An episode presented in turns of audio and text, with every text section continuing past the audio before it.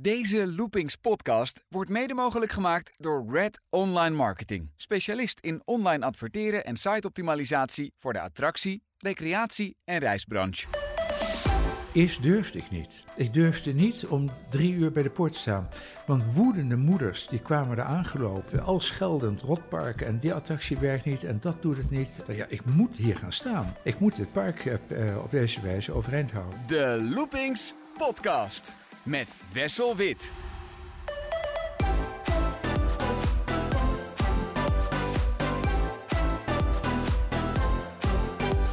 Er is geen pretpark in Nederland met zo'n bewogen geschiedenis als Walibi Holland, wat in 1971 begon als de Flevohof, een agrarisch themapark, werd in 1994 getransformeerd tot Walibi Flevo en weer later werd dat Six Flags Holland. Iemand die alles weet van die gedaantewisselingen is Hans van Driem, tussen 93 en 2000 de directeur van Walibi Flevo. Dag meneer van Driem. Goedemiddag. Tegenwoordig houdt u zich eh, bezig met hele andere zaken. Uh, maar voordat we bij het heden komen, laten we eens teruggaan naar die beginperiode van Walibi. U moest een vrij ja, saai, kleinschalig parkje ombouwen tot iets met spektakel voor de hele familie. Hoe bent u daar terechtgekomen bij Walibi?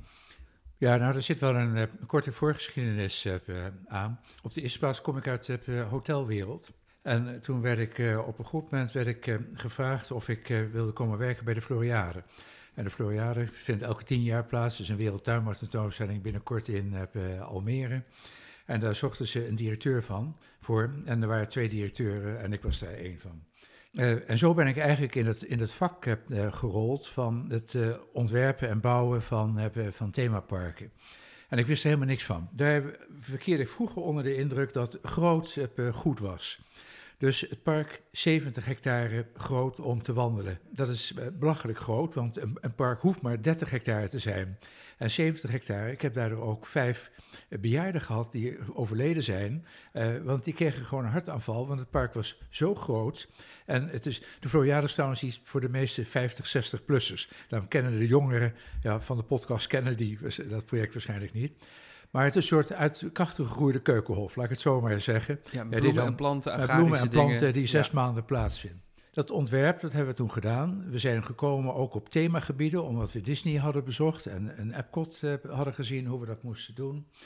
En eigenlijk heb ik bij die Floriade mijn eerste les gekregen van het ontwerpen en runnen van een, uh, een, een themapark. Want nogmaals, ik kom uit de hotelbusiness en ik wist iets van leisure, maar niet veel op dat, uh, op dat geheel. En tijdens die Floriade um, komt iemand naar me toe en die zegt, we hebben hier iemand gekregen met een VIP-verzoek. Dat is meneer Eddie Meijers van Walibi, België, en die wil graag een rondleiding hebben. Ik zeg, nou, kom maar op met die man. Uh, wij met z'n tweeën in een golfcar met Luc Florizone. En Luc was de, directeur-eigenaar van Bellewaarde uh, Park in, uh, in België. Zij met z'n tweeën in mijn golfcar en ik rij met ze over de Floriade. Maar de heren gaan, gaan weg. En ja, de Floriade ging dicht. En ja, wat nu? En toen was het heel even stil, want even op de Floriade, je zit samen met de koningin, ook een golfkarretje. Uh, Shell, de hele wereld komt naar je toe, de premier, daar rij je mee rond uh, en dergelijke. Dus je bent wel wat gewend. De enige vacature was de vacature bij Madurodam. Als directeur die plaats die vrij zou Dat, dat was een optie toen u klaar was bij de Floriade? Dat was een optie. Ja. En toen dacht ik, nou, Madurodam, Madurodam. Uh, nadat je 70 hectare park hebt gerund om dan Madurodam te doen. Ik dacht, nee, dat, dat wil ik niet. Ik naar huis, eigenwijs. En in één keer gaat de telefoon. En wel, dit is uh, Eddie Mees. Uh, je weet het misschien niet, maar we hebben net Den Flevohof gekocht. Kunt je bij me komen?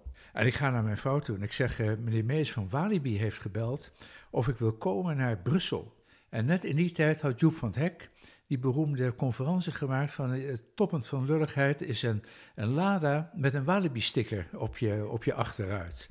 En mijn vrouw zei, je gaat toch niet voor Walibi werken hierna? Ik zei, ja, weet ik veel. Het lijkt me wel leuk. Uh, ergens. Dus ik naar, uh, naar België toe. Ja, want voor de mensen die dat niet weten, de Walibi in België was er dus al jaren eerder. Die, ja, was, die was ja, al aan het floriseren. Ja, met zwembad toen al en dergelijke. En een groot park. Dat, dat liep eigenlijk wel, wel goed. Ik kom daar binnen en ik, Eddie zat aan het eind van een hele grote lange kamer. Hij zei, we hebben net de Vleehof gekocht. Maar gij bent een Hollander en er zijn zoveel problemen met personeel.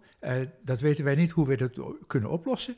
Uh, hebt jij misschien zin om directeur te worden van, van het, de Flevohof? Ik snap wel waarom ze daar terecht kwamen, want natuurlijk Floriade, Flevohof, het heeft wel het klopt, want ik had tijdens die rondrit al tegen ze verteld, wat we nodig hebben is een permanente Floriade. eigenlijk een grote keukenhof, maar dan zes maanden per jaar open, waar alle buitenlanders naartoe kunnen komen. Allemaal bloemen en, en dergelijke. Dus hij zei, ah, wel, gezet aangenomen. Ik zeg, ja, een salaris. Hij zei, ja, dat weten we niet. Uh, komt u maar met een voorstel? Ik denk, oké, dat doen we. Goed. Maar Eddie Mees was zo'n man, een absolute topman. En Luc Florizone, ook fantastische, uh, aardige mannen. Als ze je mochten, dan ging je ook wederzijds door het vuur voor ze, werkelijk. En dus ik ga met mijn auto, nadat ik aangesteld was, naar de Flevohof. En ik kom daar en daar loopt iemand rond die ik ken. En die zegt: Hey Hans, wat leuk, wat kom je hier doen? Ik zeg: Nou, ik ben directeur geworden van de Flevohof. Hij zegt: Jij directeur? Ik ben hier directeur. Ik zeg: Oh, wacht even. Op dat moment stopt, stopt de grote BMW 7 met Luc Florizone en Eddie Meijers. En die wenkt mij. En die zegt: Ah, wel, ja, maar dat is nou het probleem waarvoor we u nodig hebben. Want er zit nog een directeur, maar we weten niet hoe we dat moeten doen. Ik zeg: Oké, laat maar aan mij over. Wat een opdracht. Ja. Dus ik ga naar hem toe. Ik zeg: Ja, moet je luisteren zakkerig voor je, maar eh, zoek even goede advocaten uit en kom met een voorstel ja, wat we je moeten afbetalen ja, om, uh, uh, om weg te gaan. Nou, zo begon mijn carrière bij de, bij de Flevohof. De Flevohof is vrij te groot. Het is een paar honderd hectare, want je, we hebben grond in eigendom. We hadden, ik had, verleden tijd, hè, mm -hmm. ik had grond in eigendom en we huurden ook van Staatsbosbeheer. Die evenemententerreinen en, en dergelijke. En voordat ik het terrein dus onder de gaten in de, in de, in de grip had, moest ik daar, ben ik daar gaan trimmen. Urenlang om maar te kijken ja, hoe alles in elkaar uh, zat. En een tijd had ik het park door. Ik had een businessplan gemaakt voor een permanente Floriade. En ik geef dat aan Eddie Mees en die kijkt ernaar. En zegt, ja, maar ik begrijp het niet en ik vertrouw het niet. Hij zei, wat denk je, kunnen we niet beter een achtbaan uh, daarvan maken en een achtbaan? Ik zeg, ja, ik zeg, u bent de baas, u heeft het geld. Ik, uh, dan is het misschien toch beter als we er een pretpark van maken. zeg, oh, Hele businessplan kan weer in de prullenbak. Dus het businessplan van de permanente Floriade in de prullenbak en wij een pretpark van maken. En hij zei, dan moet je ook mensen inhuren en dergelijke. Dus ik, ja, hoofdtechnische dienst. Uh, die kwam van de onderzeebootdienst uh, uit uh, Den Helder. Wisten alles van pompen en kranen en dergelijke. Maar toen we de eerste keer de bouwtekening kregen van de Condor, hadden we die op zijn kop. En we kijken, ik zeg, ik snap er geen zak van. Je, we moeten hem omdraaien. Zo zit die bouwtekening in elkaar. Zo zijn we begonnen. Hebben we uh, eigenlijk toen het hele park in elkaar uh, geknutseld. Uh, op een goed moment kwam dus de, de Condor. Ja, dat was 3G, 4G in de, in de bochten.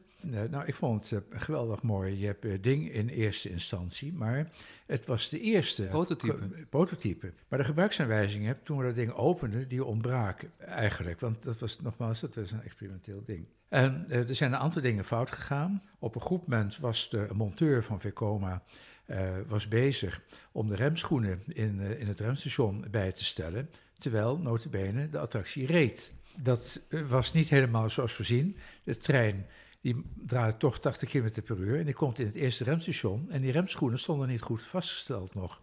Dus hij schiet er doorheen, door het eerste remstation, komt door het tweede remstation, daar wordt hij gelukkig wel afgeremd, maar hij schiet daar ook doorheen door zijn zwaarte, want zo'n ding weegt 12 ton, die trein. En die gaat het station binnen. En in het station werd net eh, de trein geladen met moslimmeisjes. Met allemaal moslimdoekjes op van een school die daar, eh, die er was. Bang, die trein er tegenaan. En die meisjes vielen half uit die trein die op dat moment net geladen uh, werd. Ik had een mannelijke EHBO. En die komt aangerend en die wil die meisjes gaan behandelen. Maar die meisjes nee, we willen alleen niet mannen, maar vrouwen. Dat was ook mijn eerste kennismaking als manager, ja, dat je ook andere bevolkingsgroepen krijgt in je park. Dus wij uh, hebben toen ambulances opgeroepen, drie ambulances. En dat was om uh, half zes. En uh, die drie ambulances komen naar Walibi, nemen die meisjes mee naar het ziekenhuis en die worden er onderzocht.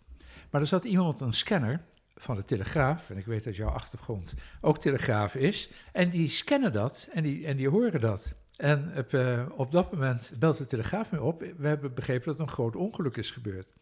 Ik zei, ja, niks aan de hand. We kijken alleen of die meisjes wat hebben. Nou, de volgende ochtend kan je nog steeds terugvinden, Telegraaf. Groot ongeluk op Walibi uh, Flevo. En die meisjes hadden waarschijnlijk een paar schrammen. Die mensen die hadden helemaal niks. Die zijn na onderzoek gewoon weer naar huis uh, gegaan.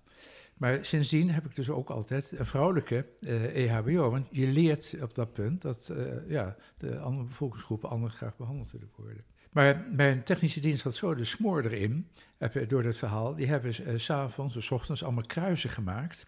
En, of de volgende ochtend. En die in het park neergezet rondom de Condor. En ik kom daar ja, om een uur of half elf, nadat ik al ellende had meegemaakt op kantoor, het park inlopen. Om te kijken ja, of ze bezig waren dat ding te repareren. En ik zie al die kruisen.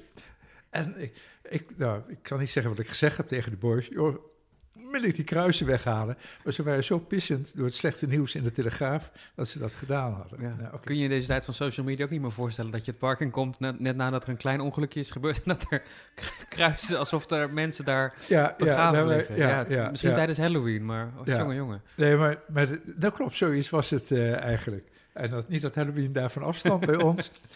En we hadden ook één keer een probleem dat de ketting die gaat door een kettingbak heen en zit teflon op, uh, coating en van die strips aan de binnenkant. En als je niet goed kijkt of dat slijt, een goed moment is het zo gesleten, trekt die ketting, trekt dat teflon plaat mee omhoog. En die kwam vast te zitten, de ketting, met de kar in de hoogste stand, vlak voordat die gelanceerd wordt. Dus die mensen hingen daar, ja, wat is het, 35 meter hoog. En we hadden ook geen juiste hoogwerker om ze daar uh, uit, te hangen, uit te halen. Nou, ik praat dus over alle ellende in het, uh, in het eerste jaar die we daar doormaakten. Tot en met mensen die klaagden uh, dat ze op de eerste dag dat ze bruine vlekken hadden op hun broek omdat de banken nog niet uh, droog waren van de, van de verf. Hebben alles meegemaakt. En wat op dat moment dan noodzakelijk is, en dat heb ik mijn hele leven aangeleerd bij werken in attractieparken. Ik ben bij de poort gaan staan. Eerst durfde ik niet. Ik durfde niet om drie uur bij de poort te staan. Want woedende moeders, die kwamen er aangelopen. En al scheldend, rotpark en die attractie werkt niet en dat doet het niet. Ja, ik moet hier gaan staan. Ik moet het park uh, op deze wijze overeind houden. En ik met vrijkaarten ja, iedereen maar uh, tevreden houden. Dit was echt de eerste weken dat was het de eerste weken dat het park open was. Ik heb zoveel geleerd. En ik heb geluk gehad dat ik zoveel goede mensen had. Uh, Lisbeth van der Kade, die Food and Beverage deed. Rudy de Klerk, Operations. Hans Smit, die later daarbij uh, kwam. Arjan Klok, technische dienst. Ehm, dat we zijn door een hel gegaan, eigenlijk, de eerste tijd. Maar we kwamen daar als team perfect uit. Dat heeft toen een teamvorming en een teambuilding gemaakt, waardoor we die vijf jaar eh, daarna eh, door alle geluidsmuren konden gaan. Eh, op een goed moment had de operations team de boel zo goed in de klauw dat ik alleen maar hun in de weg liep.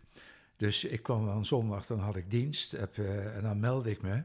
En dan heb, vroeg ik wat ik kon doen via de portofoon. Dan zeiden ze niets. En dan zei ik, nou dan ga ik me naar buiten de parkeerwachters helpen. Goed zo, zeiden ze. En, dus ze vonden ze lang best dat ik daar buiten stond bij de poort. Dat vond ik ook wel leuk, want ik zag hoeveel verkeer er binnenkwam. En ik zat alsmaar te tellen, want ik, ik zag die dagomzet zag ik, ja. uh, groeien. Daar heb ik zelf nog wel een anekdote over, dat onderbreek ik u eventjes. Dan moet u eventjes zeggen of u dit nog kunt herinneren. Elke auto vertegenwoordigt voor mij een bepaalde waarde aan, uh, aan de inkomsten. Op die wijze kijk je ernaar. Het is, een, uh, het is fout om te denken dat hoe duurder de auto is, hoe meer geld wordt uitgegeven. Daar zijn we inmiddels achter. We denken zelfs dat het tegengestelde waar is. Ja, hoe duurder de auto, hoe minder geld wordt, uh, wordt uitgegeven. Geldt die gevleugelde uitspraak nou nog steeds in 2021? Ja, volgens mij wel. Ja, volgens mij stelt die uitspraak nog steeds. Ik, nou, ik blijf daarbij. Ik moet zeggen dat het front of the house werk bloedbelangrijk is uh, als directeur als je dat doet. Want je ziet je klanten. En daardoor stond ik ook dus, uh, na afloop van drie uur, stond ik altijd standaard buiten. Heb, uh, om met mensen te praten, hoe was je dag, wat was er fout en, en dergelijke. En wat ik ook deed, is dat ik heb, s ochtends, omdat ik eerst trimde ik zinloos over het terrein, totdat ik de groendienst zag, die daar bezig was met allemaal blikken op te tillen en, uh, en, schoonmaak. Toen dacht ik, weet je wat, ik ga s ochtends om zeven uur met de, met de schoonmaakdienst over het park heen. Dat had tot gevolg dat ik om negen uur bij de stafmeeting altijd wel wist wat de dag van tevoren was voorgevallen. Ik zag aan de hoeveelheid peukjes of troep die overal heb, uh, lag en dergelijke. En de meeste jongens waren stom verbaasd. Ik wist wat er gebeurd was. Want de groendienst weet bijna altijd alles in een, in een park. Het mooie van het beroep is, als je het goed doet, is dat je helemaal involved moet zijn in het park. Alles in je bloed eigenlijk, in je lichaam, moet voor dat park zijn. En uh, je moet alles aanvoelen en, en bekijken. Want het, het, is levende materie. Tot en met de schoonmaak van de, van de toiletten. Ja, of echt alles uh, oké is. Wachtrijen die, die schoon zijn. Het laden van attracties. want sommige, ja, er staan jongens bij van 16, 18 jaar. En ja, wat interesseert ze. Maar die creëren wel een wachtlijn. Nou, al dat soort uh, dingen heb ik met vallen en, uh, en opstaan geleerd. En daarbij geholpen eigenlijk, want dat is wel grappig, uh, door RTL. We hadden tijdens Hemelvaartsdag, liep het helemaal fout in 94 en was het park gewoon overvol. En ik werd bang. Ik denk, dat zijn veel te veel mensen die we nu krijgen. Dus ik kwam aanschouwen met een bord vol. En net op dat moment komt de RTL-televisieauto voorbij, want die wilde kijken met Pasen waar het over druk was. En die gaat dat filmen. En dat heeft een geweldig mooie spin-off gehad van het park is zo in trek, het is vol. Maar het was vol, omdat ik gewoon bang was. Ik denk, ik kreeg alleen maar klachten, want een aantal Te lange rijen natuurlijk. Lange rijen en, en dergelijke. En food and beverage, wat nog niet echt werkte. Dat was één. En is dus ook het programma gekomen van DocuSoap, uh, Polderpret. Ja, want voor de duidelijkheid, wat ik net liet horen, dat was dus een uh, citaat uit die uh, documentaire serie ja. Polderpret 1998. En daarin zagen we, nou ja, we zagen de hoofdpersoon en, en we zagen iedereen bij Walibi aan het werk, omdat het een spannende tijd was, want het park was overgenomen door de Amerikanen ja. en er zouden investeringen aankomen. Ja. Mega spannende tijd. Ja, was, op verschillende manieren was dat spannend. omdat de Amerikanen Um, die kwamen binnen als, als alwetend, uh, als cavalerie. Uh, en ik zei, jongens, jullie rennen binnen de voordeur, maar ik doe de achterdeur open, want je flikkert zo weer de andere kant uit. Want je moet echt goed luisteren hier en snappen hoe hier de boel in elkaar zit. In eerste instantie was ik helemaal flabbergasted en vond ik het fantastisch. Uh, want ja, we hadden investeringen nodig. De houten achtbaan stond al die tijd al op mijn lijstje. De Goliath, ik wilde naast de Condor nog een achtbaan, nog meer achtbanen heb, uh, hebben. Maar ik zat de hele tijd naar die Efteling te kijken. Hoe kom ik daar voorbij? Of hoe kom ik een beetje in de buurt van de Efteling in ieder geval? Maar toen gebeurde er iets. Toen heb die Amerikanen in hun enthousiasme, die, die kwamen met hoe langer hoe meer troep aanzeuren, kermisattracties. En dan zeg ik, ja, wacht even, dat hoeft niet, want dat hebben we in Tilburg al op de kermis. Ja, en kennen u het fenomeen kermis hier in Nederland? Dan moet je echt gaan kijken, want er staan, er staan dat soort type uh, attracties. En daar wil ik niet te veel van hebben. Ik wil echt unieke attracties hebben, die je niet op de kermis hebt. En daar ontstond langzamerhand een spanningsveld tussen mij en de Amerikanen heb, uh, over. Want elke attractie die binnengezult werd, uh, was een paar miljoen. Op mijn investeringslijstje en moest ik dus ook weer terugverdienen. En mijn financiële man die kwam naar me toe, die zei: Hans, dat gaan we niet halen. Dit is een park van een miljoen bezoekers per jaar. En je moet niet denken, dus we, moeten niet meer krijgen, want dat kunnen we nooit terugverdienen. Dus we moeten zuinig zijn. En er kwam nog iets. Ik kwam klem te zitten tussen het personeel, wat erg loyaal was ten opzichte van mij, en de Amerikanen en de regelwetgeving. De klok om in te klokken eh, stond bij de personeelsruimte als ze binnenkwamen om te, aan te kleden. Dus eigenlijk meteen als ze de kantine binnenkwamen. Amerikanen, nee. De klok komt te zitten bij de attractie.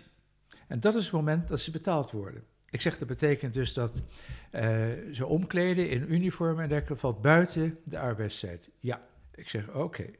En het minimumloon, kijk of je dat nog naar beneden verder kan krijgen in dat stuk. Ik zeg maar, hoe moet ik die mensen motiveren? Geef ze een vrijkaart voor hun familie. Dat zijn dat de Amerikanen. Ah, dat ze kunnen komen. Ik zeg, ja, ik zeg, jongens, dat gaat niet werken ik zeg, want ik, ik ga A, de vakbond over me heen uh, krijgen. Ja, you're the manager, you should solve this uh, en dergelijke. Ik zeg, dat kan je wel roepen tegen mij, maar dat gaat gewoon niet. Dus wat je wil, Ja, dan moet jij maar directeur worden. Maar op deze wijze het park runnen en het personeel zo uitknijpen en dergelijke, dat gaat niet lukken. Ja, maar we need a return on investment. Hoewel ik ook van bijvoorbeeld Les Hudson, dat was de architect die de Amerikanen meenam. Zij degene die, zeg maar, als je nu de plattegrond van Walibi ziet, al die acht banen op al die plekken heeft neergezet, zo rond 2000? Ja, dat, dat was Les Hudson. Dat was een Amerikaanse architect met een staartje en dergelijke. Hele creatieve gozer. Daar kon ik het uitstekend mee vinden. Want dan liepen we door het park en hij zei, wat denk je als we... Want die vroeg ook mijn mening. Ik zei, eh, en die bracht me hey, als we dat doorbreken... Want als je nu binnenkomt, vroeger moest je rechtsaf naar de draaimolen toe. En nu kan je dus rechtdoor. Eh, naar het uh, grote reuzenrad wat daar uh, wat er staat. Beetje het Main Street idee. ja, dat is het Main Street idee. En eigenlijk de, de, het reuzenrad is de Disney Castle. Ja, in, in dat stuk, zo zou je het moeten zien. Maar ook op breedte van paden. Ja, hoe we de paden structureren. Ook dat we andere, dat als je een ander themagebied inging, dat we andere, andere tegels namen. Zodat je ook aan je voeten voelde dat je in een ander themagebied uh, kwam. Dat, dat was voor mij een enorme leerschool. Want de grote jongens, die waren wel aardig. maar goed, ja, die runden 32 parken en ja, die wisten zij veel. Voordat ik nou eigenlijk naar het einde toe ga, van, van, dat is natuurlijk altijd de vraag van waarom ben je dan weggegaan. Maar is er nog wel een andere grap te melden. Ik was dol op shows.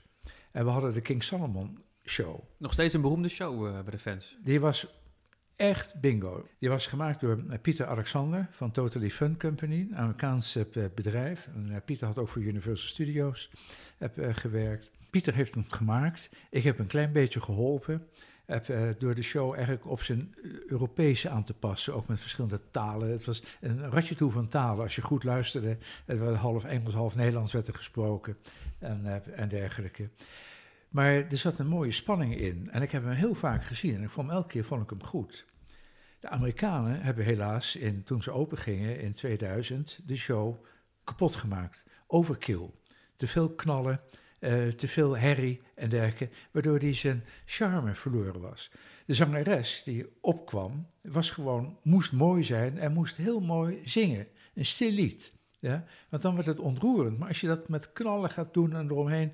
Dus het heeft nog één of twee jaar gedraaid, King Solomon Mines, na opening van Six Flags. Maar was toen niet meer een succes. Daar hebben ze het weggehaald. Maar goed, we hadden ook een watershow uh, uit, de, uit de 60s.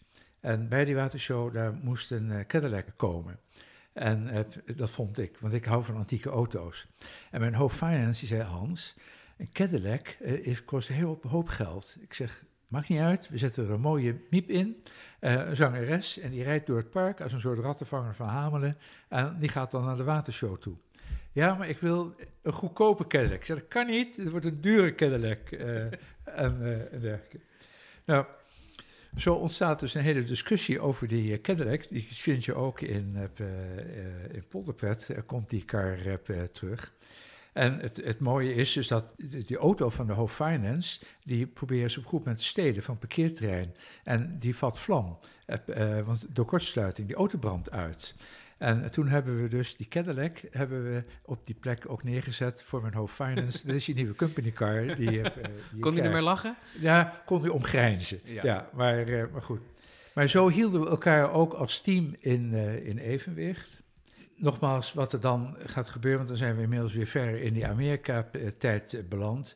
Uh, het personeel ging weg, voelde uh, dit, dit, dit wordt anders en dit wordt bikkelhard, wat er nou gaat gebeuren.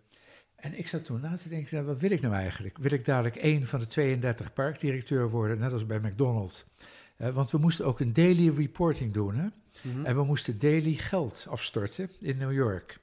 Dus we hadden ook geen geld meer. Al het geld ging weg. En we moesten terugvragen uh, het geld wat we dachten nodig te hadden, hebben de volgende dag. Dat moesten we elke keer bewijzen. Maar dan echt voor de kleinste dingen. Als je een bankje wilde verven of een prullenbak wilde vernieuwen. Bij wijze van spreken, of je tien extra marsen wilde inkopen, ja, of uh, tien uh, ola-ijsjes. Allemaal verantwoord. Moest allemaal verantwoord worden waarom we dat dachten nodig te hebben. En daarom stapte mijn financiële manager ook meteen op. Die zei, ja, maar dat gaan we niet doen. Dat uh, wordt zo kinderlijk uh, gespeeld. En Want die Amerikanen hadden maar één ding, cost control. Ja, en de volgende Six Flags uh, openen. Het was eigenlijk op dat moment een, hoe ik het zeggen, een, voortrollende luchtballon. Je, je merkte dat het ja, opgeblazen werd, het, het geheel. Ik zag hoe lang meer mensen om me heen wegvallen. Hans Smit bijvoorbeeld, die ook van Disney kwam. En eigenlijk was het het, het, laatste dat er moest zoveel gebouwd worden. En op een goed moment werd ook gezegd, nou ja, je hebt zulke goede relaties met uh, iedereen. We kunnen ook af en toe wel eens dingetjes neerzetten. Uh, ja, zonder ja, eventuele vergunningen, dat voordat je ze hebt en dergelijke. Zeg ik, ja, wacht even. Het zou best kunnen zijn dat we die vergunning krijgen, maar ik ga pas bouwen als we die vergunning hebben. Ja, en toen werd de druk op mij eigenlijk uh, te groot. En toen zei ik, nou, nou kap ik ermee, nou bekijken jullie het maar. Ik, ik zeg, en je projecteert 1,3 miljoen. Dat haal je waarschijnlijk, houden we dat in het eerste jaar wel. Maar probeer het maar eens even vol te houden. Want je praat ook over nog steeds een B-weg ja, die, er, eh, die er loopt. En je ziet het met Lowlands. Ja, soms, hoe vol het staat, dan staat het tot en met Harderwijk ja, staan de files. Als je Lowlands wilt downloaden, ja, dan praat je over 50.000 man. Ja. Wat in 24 uur binnen moet komen hè, via die B-weg. Dus ook het, de, het verkeer eromheen bepaalt wel wat de, de maximumcapaciteit is. Dus ik dacht, nou, ik wil niet iemand worden die daar, daar helemaal klem in, heb, uh, in zit. Dat is de reden dus dat ik uh, op dat punt toen afscheid heb genomen. Nou, gelukkig is door de, door de opvolger heb, ben ik al die tijd in contact heb, gebleven. En heb, ik heb diepe bewondering ook voor hoe zij het allemaal gedaan hebben, want het was een bloedmoeilijke taak. En ook hoe tegenwoordig heb, van Til, heb, Walibi Holland runt, vind ik hartstikke goed. Maar het is bloedmoeilijk, want je zit als manager, heb je een hoofdkantoor, die, gaat, die vertelt wat je moet doen. En je hebt natuurlijk je markt en je hebt je personeel. En je zit tussen, tussen drie vuren, laat ik het maar zo zeggen. En dan moet je tussen zien te manoeuvreren. Komt u, komt u nog wel eens, Walibi Holland? Ja, dankzij Mashab mag ik uh, elk jaar nog, uh, nog komen, wat ik uh, ook doe. En ik bemoei me ook angstvallig met niets. Ik loop alleen maar rond en, uh, en, en, kijk. Maar ik geniet als ik zie hoe het park zich verder uh, ontwikkelt. En, dat, in, in de achtbanen stappen zit er misschien niet meer in. Nee, nou wat dat betreft mis ik wel de houten achtbaan. De Robin, de Robin Hood. ja. ja. Want ik neem mijn zonen af en toe mee en die, die testen dan, eh, hebben nou de nieuwe getest. En mijn jongste zei, pa, ik weet niet helemaal of jij op je 74ste nog, hier, uh, nog hierin moet. Uh, want mijn jongens zijn opgegroeid op Walibi ook, hè. Want we hebben gewoond op, uh, op Walibi. Op het terrein? Ja, want wij gingen na sluitingstijd met een golfcar en een fles wijn gingen mijn vrouw en ik al borrelend uh, over het terrein met de jongens achterin en de hond, de Labrador. En dan gingen de jongens de, de achtbanen in, uh, tot grote ontsteltenis van de TD, die dan elke keer weer opnieuw moest opdraven om het ding op te starten en, en dergelijke. Privileges van een directeur natuurlijk. Ja, ja, ja, ja, en we hadden een strandje achter het fort. er is een, waar, nou de houten achtbaan linksachter, dat dan hadden we een privéstandje met parasol en dergelijke. En ik zat dan met mijn microfoon, of met mijn portofoon naast me. En dan kon ik alle discussies, ook had ik vrij, luisterde je zo mee van wat er allemaal gebeurde op het, uh, op het park. Dus voor onze familie is uh, Walibi eh, eigenlijk het hoogtepunt uit mijn carrière geweest qua gevoel. Je hebt zo'n binding met je klanten en het is een enorme verantwoordelijkheid ook. Gek genoeg was de meest onschuldige attractie bij ons, is de attractie geweest met bijna dodelijke afloop. Dat was een springkussen eh, wat eh, klem zat tussen vier boorden. En dat springkussen was iets lek geraakt. En, er komt een, en dat springkussen was overdekt. Dat stond in zo'n houten huisje. En er komt een meisje op een schoolreisje. Dat gaat er in de eentje op dat springkussen wippen. Verliest de evenwicht en komt met haar hoofd naar beneden terecht tussen het springkussen en de wand en stikt bijna. Gelukkig had de onderwijzeres, die zat met de groep buiten uh, brood te eten, te lunchen, die mist dat meisje en gaat op zoek. En haalt het meisje blauw aangelopen daar tussendoor. Nou, dan schrik je als uh, directeur enorm, want je denkt, hoe kan dat? Dit is de meest onschuldige attractie. Helemaal die, goedgekeurd. Die blijkt de dodelijkste attractie te kunnen zijn die je hebt op je, op je park. Is die toen ook weggehaald eigenlijk? Ja, we hebben hem toen ook weggehaald in dat, in dat geheel. Uh, want je kijkt naar die achtbaan. Uh, en je denkt, als het daar fout gaat, gaat het goed fout. Nou, dat, dat, klopt. Maar die dingen die zitten zo stevig in elkaar, die, die kunnen niet eigenlijk uh, fout gaan. Ja, of er moet De lasnaden worden elk jaar gecheckt. Ik bedoel, en de of Vekoma moet net bezig zijn met de remmen als er een karretje komt. Ja, maar dat was, was een stommiteit van, van beide partijen ook. Wij hadden nooit dat ding open moeten gooien, ja, terwijl zij aan het werk waren. Vergeet niet, je hebt 4G in de bochten en dat ding gaat 80 km per uur. Het, het, het, is een, het is een redelijke heavy achtbaan en je hoofd gaat op en neer. Uh, als je de Goliath is een fantastische, want die is smooth. Daar, ga ik, daar kan ik nu nog in. Maar ik durf de Condor niet in, omdat je dus, hij is nogal wild. Nou is het wel zo dat ze deze winter, moet ik dan even erbij zeggen, dat ze de nieuwe trein op gaan zetten van Vekoma. In de hoop dat het wat comfortabeler wordt. Maar hij is nog niet open, dus we moeten het nog gaan zien hoe ver uh, die echt comfortabeler wordt. Maar ze blijven er in ieder geval in investeren. Ja, ja ik dacht nou, eigenlijk fijn voor u dat, dat uw Condor blijft staan, maar als ik u zo hoor, denk ik dat hij ook wel weg had gemogen. Ja en nee. Kijk, je moet voor elke doelgroep moet je iets hebben. En dit is gewoon een wilde, dit is geen family coaster. Dat is duidelijk. De launch coaster, kan ik nog wel iets grappigs van vertellen, die heb ik dus uh, uh, aangeschaft samen met Vekoma. Zijn we, uh, want ik heb dus alle aankopen moeten doen in het kader ook van Six Flags. En heb, niet uiteindelijk, we hebben samen een handtekening, de Amerikanen en ik, want er moest een Hollandse handtekening onderkomen. Maar ik ben samen met de, de Hoebes ook dus naar MGM Studios geweest. En ik had mijn vrouw bij me en mijn kinderen. We kwamen via de achterkant binnen. Dus je had al die bordjes niet gezien go back if you're pregnant. En, ja. Dan hebben we het over de achtbaan, denk ik, een rock and roller coaster. Precies. En die treintjes komen eraan en die zien eruit als Cadillacs. En ze vraagt mij, wat is dit? Ik zeg, oh, zoiets als droomvlucht, zeg ik tegen haar. En zij gaat zitten met een tasje op de schoot. en die twee jongens van mij daarachter, die steken hun duim op. En, uh, want die wisten wel waar ze in gingen. en mijn arme vrouw en, mij, en wij gaan de bocht om en ze ziet dat launchpad. En ze wat is dit, zegt ze tegen mij. En voordat ze had uitgesproken, woef, gaan we zo. Nou, zij helemaal gillend door dat ding heen. Aan het eind is ze stil, stapt het uit. Nooit meer. Als je me ooit meeneemt, zijn we vanaf nu van gescheiden, zegt ze zo tegen. Dus sindsdien durfde ik mijn vrouw niet meer mee te nemen in dit soort uh, attracties. Al deze verhalen uh, vertel ik eigenlijk ook om jongeren te enthousiasmeren om in deze branche te gaan. Want deze branche is zo verrekte interessant. Wordt hoe langer, hoe professioneler. Als je designs ziet van nieuwe themaparken, die worden tot op de vierkante meter nauwkeurig worden die berekend. Ja, de breedte van de looppaden, de capaciteit ook van de, eh, van de horeca, ja, de, de, de attractiemix, eh, de pricing. Ik, ik, ben een voorstander van dagprijs. Net, net als een hotel. Ik bedoel, als je een volle dag, nou, jeun die prijs omhoog naar 35 euro. Slappe week, 25 euro. Hotels doen het al jaren. Airlines doen het ook al jaren. Dus dynamic pricing noemen we het nu. Maar oké, dat uh, daar zaten we toen in die tijd ook al over na te denken. Uh, moeten we dat niet invoeren om meer publiek te trekken? Als ik nog wel eens nachtmerries heb, is dat je, er is niks ergers als je staat bij de poort en er komt niks. Of er rijdt alleen maar voorbij. En ik kan in dat opzicht nog een grap vertellen van de Floriade 92. Daar ging toen 100 miljoen gulden in. Die had een hele lange entree eh, van ongeveer een paar honderd meter lang. En ik stond samen met mijn collega bij, het, eh, bij de entree, bij de kassa's en dergelijke. En het was tien uur van de openingsdag. En we kijken en er komt geen hond komt aan. En ik kijk hem aan. Ik zeg, dat kan niet, Dick. Want, hij, dat kan want hij keek mij aan. Hij, zei, want jij, jij bent verantwoordelijk voor al die bezoeken. Ik zeg, dat kan niet. We hebben reclamecampagnes gehad. Het is onmogelijk dat er niemand komt. Hij zei, ja, maar er komt niemand.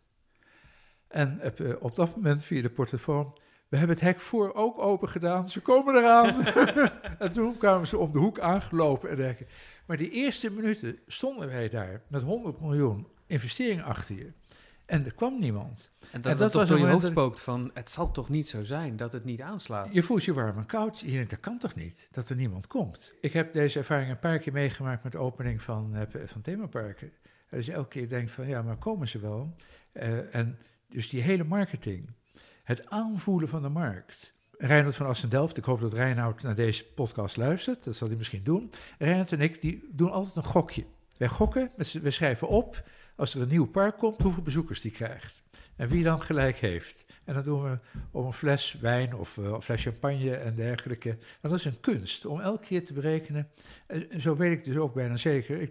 Durf het getal nog niet helemaal te zeggen. Maar ik zal het een keer zeggen wat de Floriade gaat krijgen in Almere voordat ze open gaan. En dan gaan we eens kijken ja, of dat, uh, inderdaad zo is uh, uitgekomen. Want je kan dat wel aanvoelen. U bent er wel mee bezig hè, met die Floriade die naar Almere komt. Ik, ik zie u af en toe ook in interviews voorbij komen, uh, eigenlijk als ervaringsdeskundige en überhaupt deskundige uit de branche. Met het idee van een themapark, want dat is het opzetten, dat maar zes maanden open zal zijn op een plek met dit thema, agrarische land- en tuinbouw dingen, is eigenlijk niet te doen. En om daar geld in te blijven steken, elke tien jaar op een andere locatie, niet verstandig.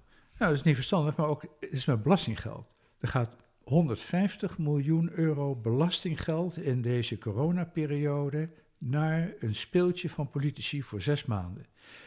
Als je ziet hoe een Effeling, een Walibi, een, eh, een Hellendoorn om geld zitten springen, een toverland uh, en dergelijke, jongens die keihard werken en hun eigen geld insteken, dat een aantal politici het aandurft om 150 miljoen belastinggeld te steken in hun speeltje, vind ik schandelijk.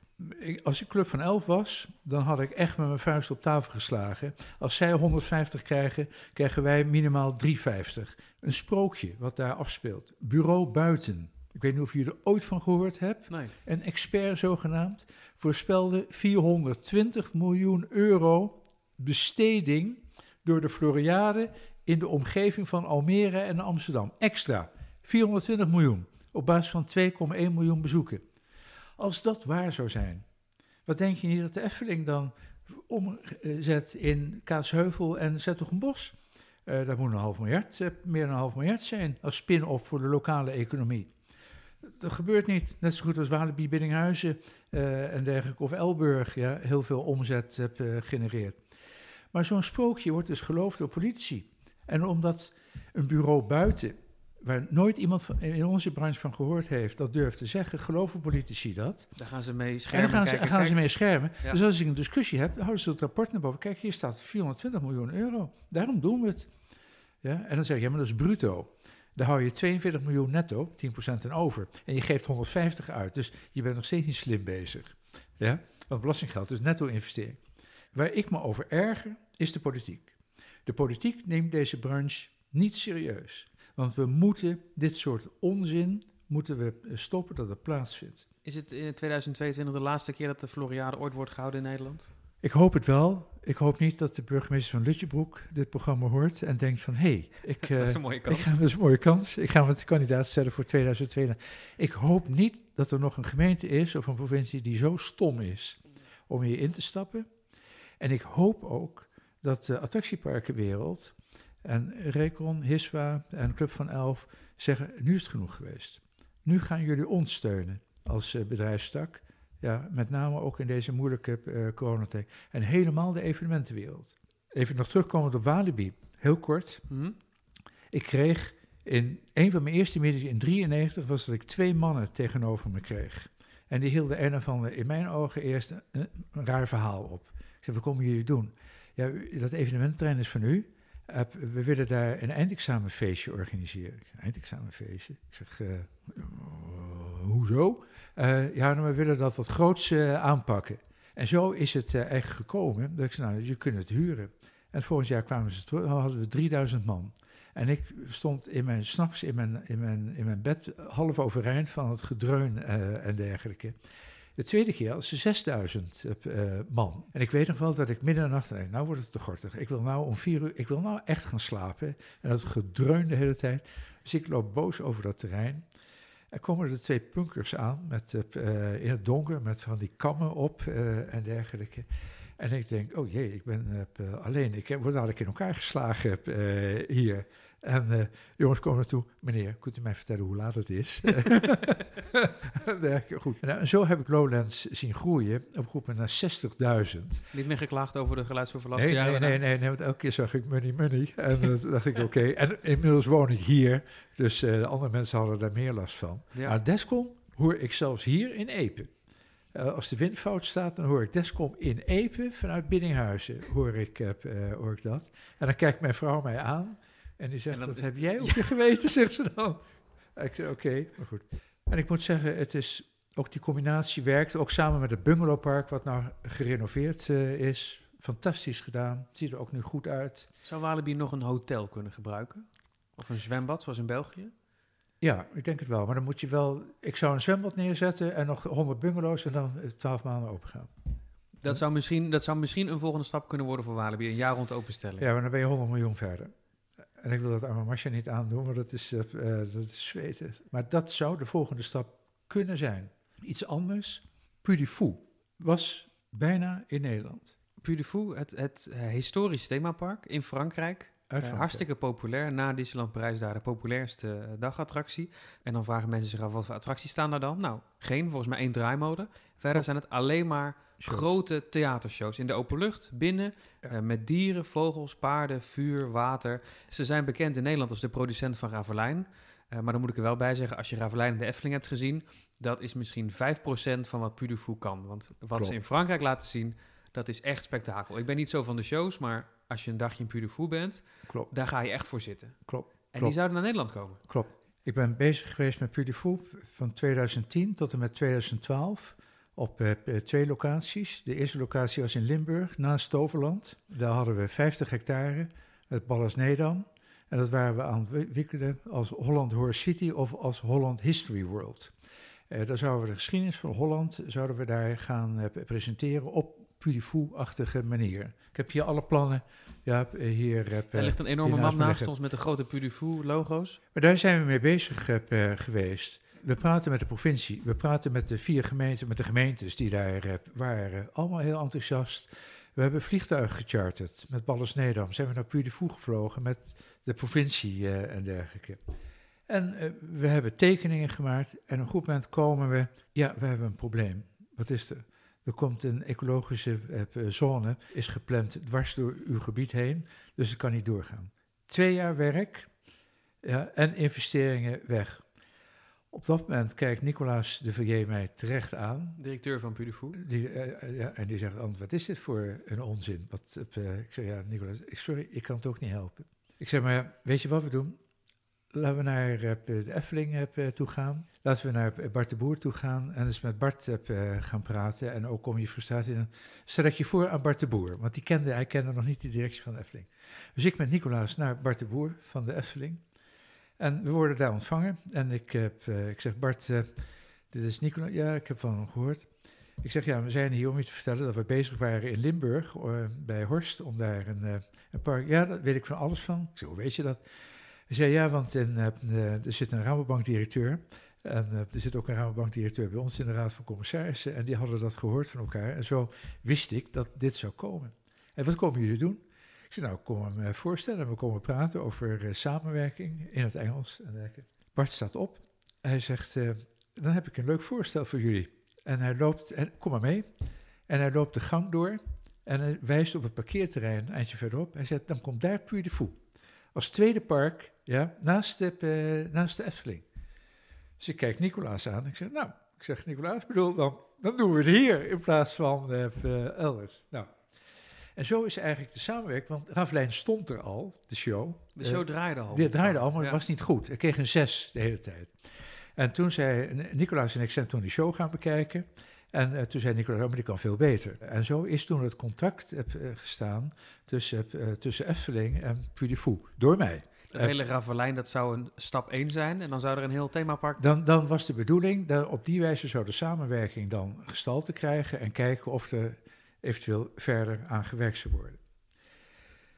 Ik verlaat deze bijeenkomst. Ik heb nog een ander project en dat is Park 21 bij Hoofddorp, Holland World. Dus ik ga door met, uh, met uh, wethouders en uh, neem de wethouders, die wethouders mee naar uh, Puy de Fou. Nou, iedereen geweldig, ook daar naartoe.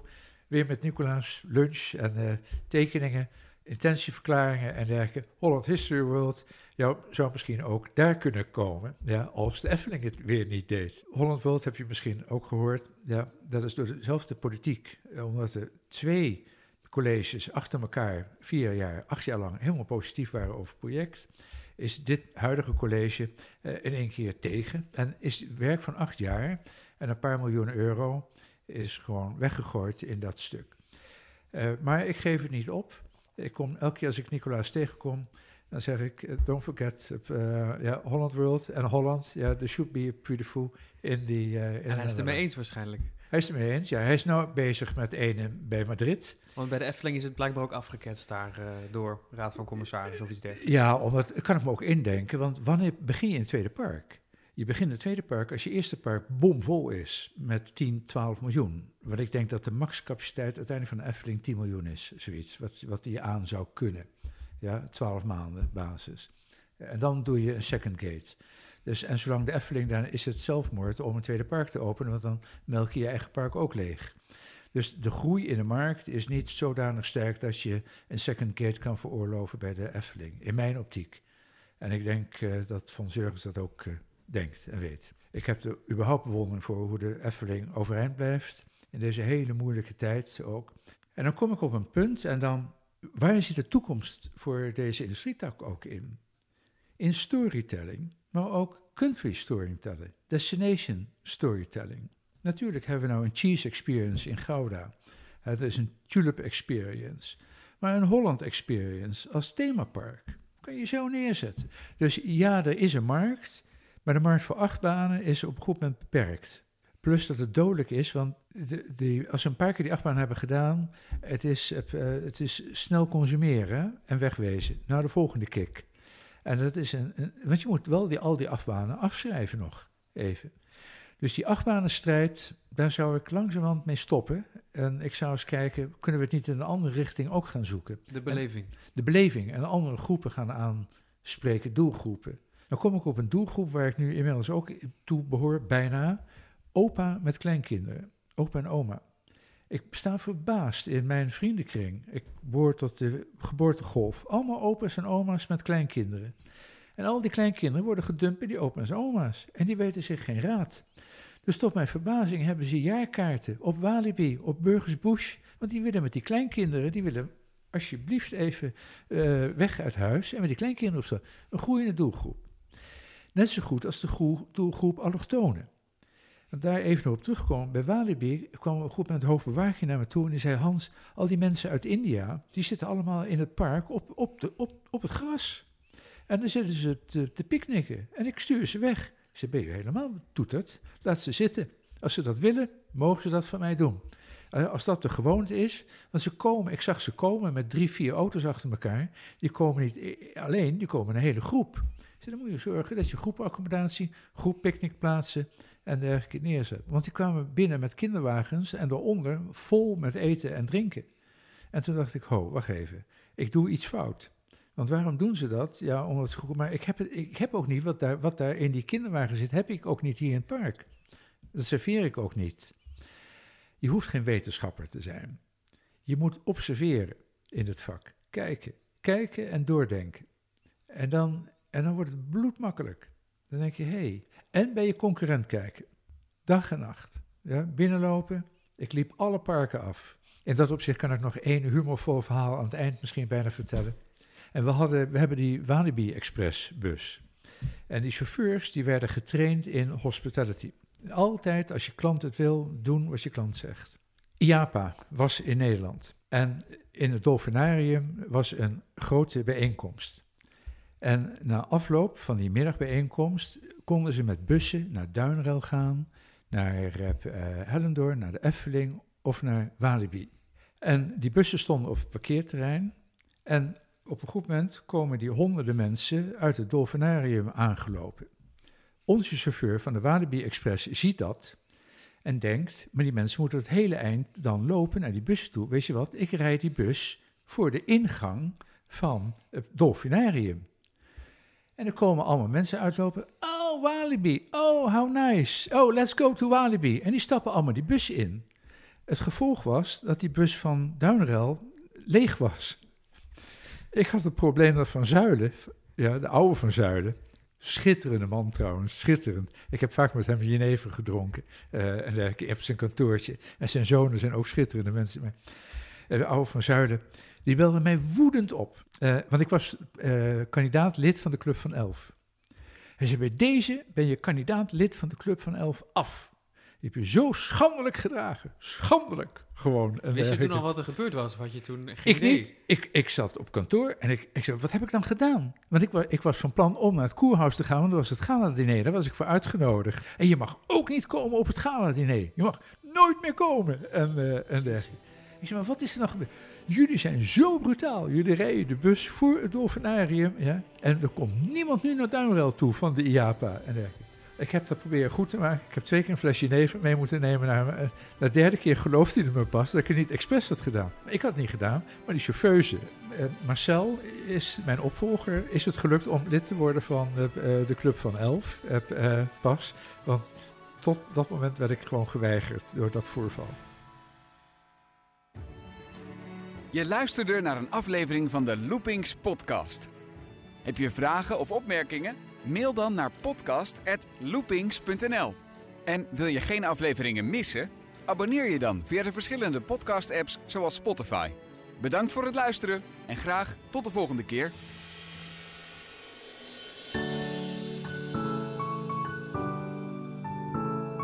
Deze Loopings podcast werd mede mogelijk gemaakt door Red Online Marketing. Specialist in online adverteren en siteoptimalisatie voor de attractie, recreatie en reisbranche.